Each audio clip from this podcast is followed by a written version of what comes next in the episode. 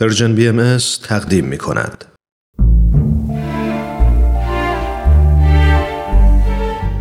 آفتاب بینش.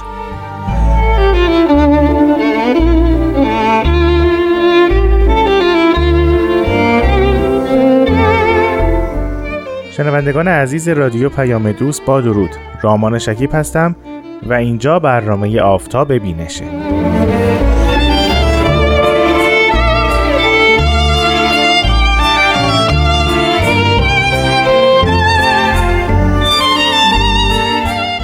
همین اول کار از شما بسیار ممنونم که با نظرات و پیشنهادات خودتون باعث شدید کیفیت برنامه آفتاب بینش بهتر بشه. ما تلاشمون این هست که کتاب های باهایی رو در برنامه آفتاب بینش به شما عزیزان معرفی کنیم.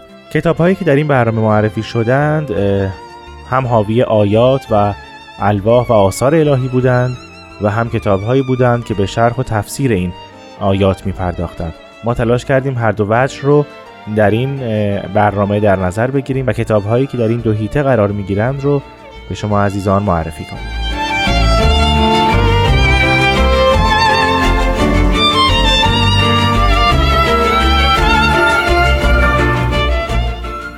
کتابی رو که برای امروز در نظر گرفتم یکی از آثار حضرت باب پیامبر دیانت بابی و مبشر به ظهور حضرت بهاءالله است نام این کتاب هست تفسیر سوره یوسف. البته نامهای دیگری هم برای این اثر در آثار بابی و بهایی در نظر گرفته شده و اطلاق شده. نامهایی همچون احسن القصص قیوم الاسما که البته این نام قیوم الاسما رو خود حضرت باب در این اثر انتخاب فرمودند کتاب الحسینیه کتاب الاکبر تفسیر الاکبر تعویل العظم و قیوم الکتب و حالا سایر اسمای دیگری که در خلال آثار بابی و بهایی قابل مشاهده است. این اثر در 5 جمادی الاولای 1260 یا 23 می 1844 میلادی و یا دوی خرداد 1223 خورشیدی نازل شده. همونطور که می‌دونید این تاریخ تاریخ اظهار امر یا بعثت حضرت باب هست. تنها فردی که در حضور حضرت باب شاهد و ناظر نزول این اثر بوده جناب ملا محمد حسین بشرویی ملقب به باب الباب بوده.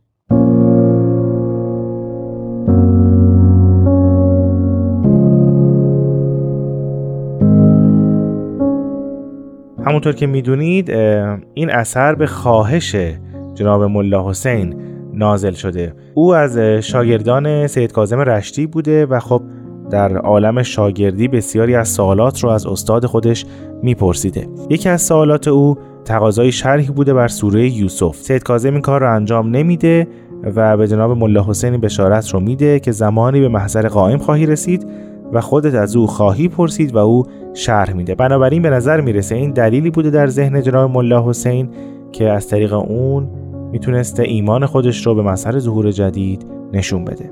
البته جناب ملا حسین دفترچه ای از پرسش های مختلف داشته که برای خودش دلیلی بر اثبات حقانیت قائم بوده که ما در برنامه های بعد به این پرسش ها خواهیم پرداخت.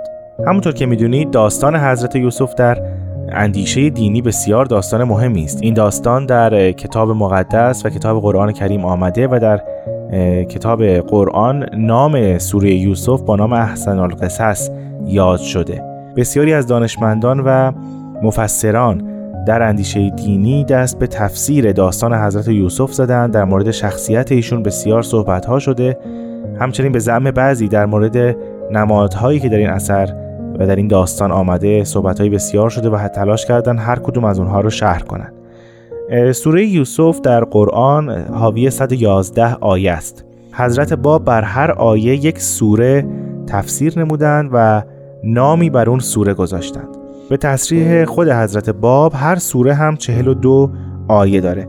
تمام این تفسیر عربی است و جناب طاهر قرةالعین اون رو به زبان فارسی ترجمه کردند که متاسفانه اون ترجمه اکنون در دسترس نیست.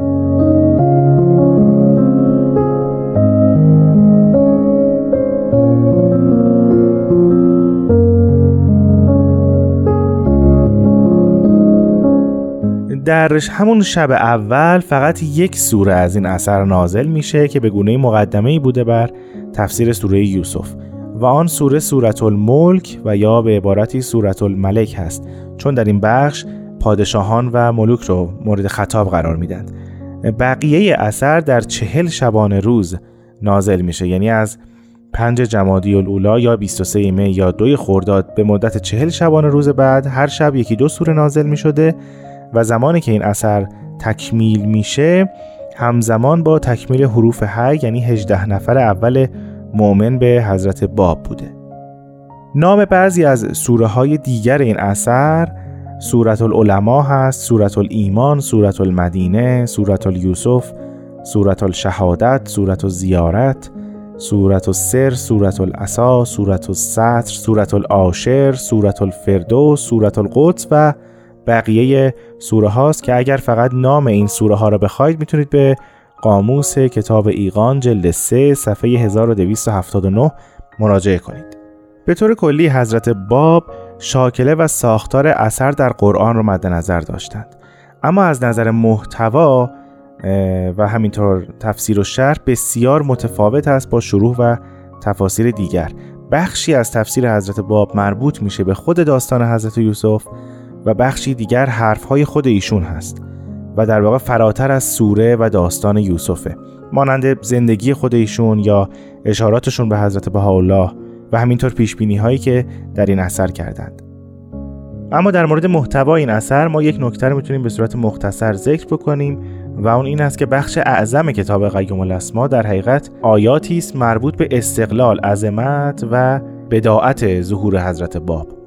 و در واقع در جای جای این اثر حضرت باب هم به مقام پیامبری خودشون اشاره می‌کنن و هم به ظهور بزرگتری که بعد از ایشون خواهد اومد و اون رو با صفت من یظهره الله یاد کردند. حتی حضرت باب در همون روزهای اولیه اظهار امر یا بعثت در همین اثر یعنی در سوره های 49 در سوره 103 و 104 و 105 به نزول احکام جدید مشغول میشند از جمله احکام جدیدی که در این اثر ما مشاهده می‌کنیم یکی مثلا حکم حج بیت شیراز هست که در سوره های 46 و 55 و 104 آمده یا همینطور حکم نهی از شرب دخان که در سوره 49 می‌تونید اون رو مطالعه کنید.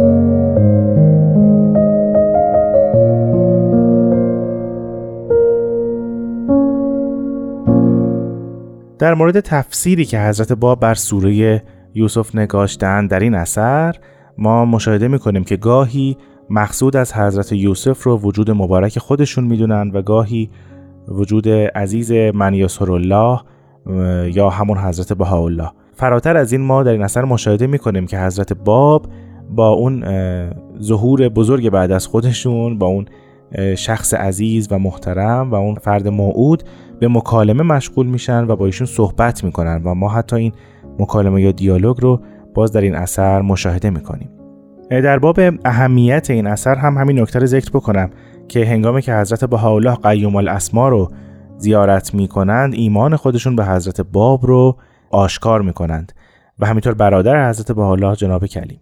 خب شنوندگان عزیز به پایان برنامه امروز رسیدیم. شما اگر علاقمند هستید کتاب قیوم الاسما رو مطالعه کنید می‌تونید به سایت کتابخانه باهایی مراجعه کنید و یا در همین برنامه های رادیو پیام دوست. در برنامه چشمه خورشید جناب استاد بهرام فرید هم توضیحات بسیاری در مورد کتاب قیوم الاسما ارائه دادند که می‌تونید از آرشیو سایت پرژین بی ام به اون برنامه دسترسی پیدا کنید و اون رو گوش بدید.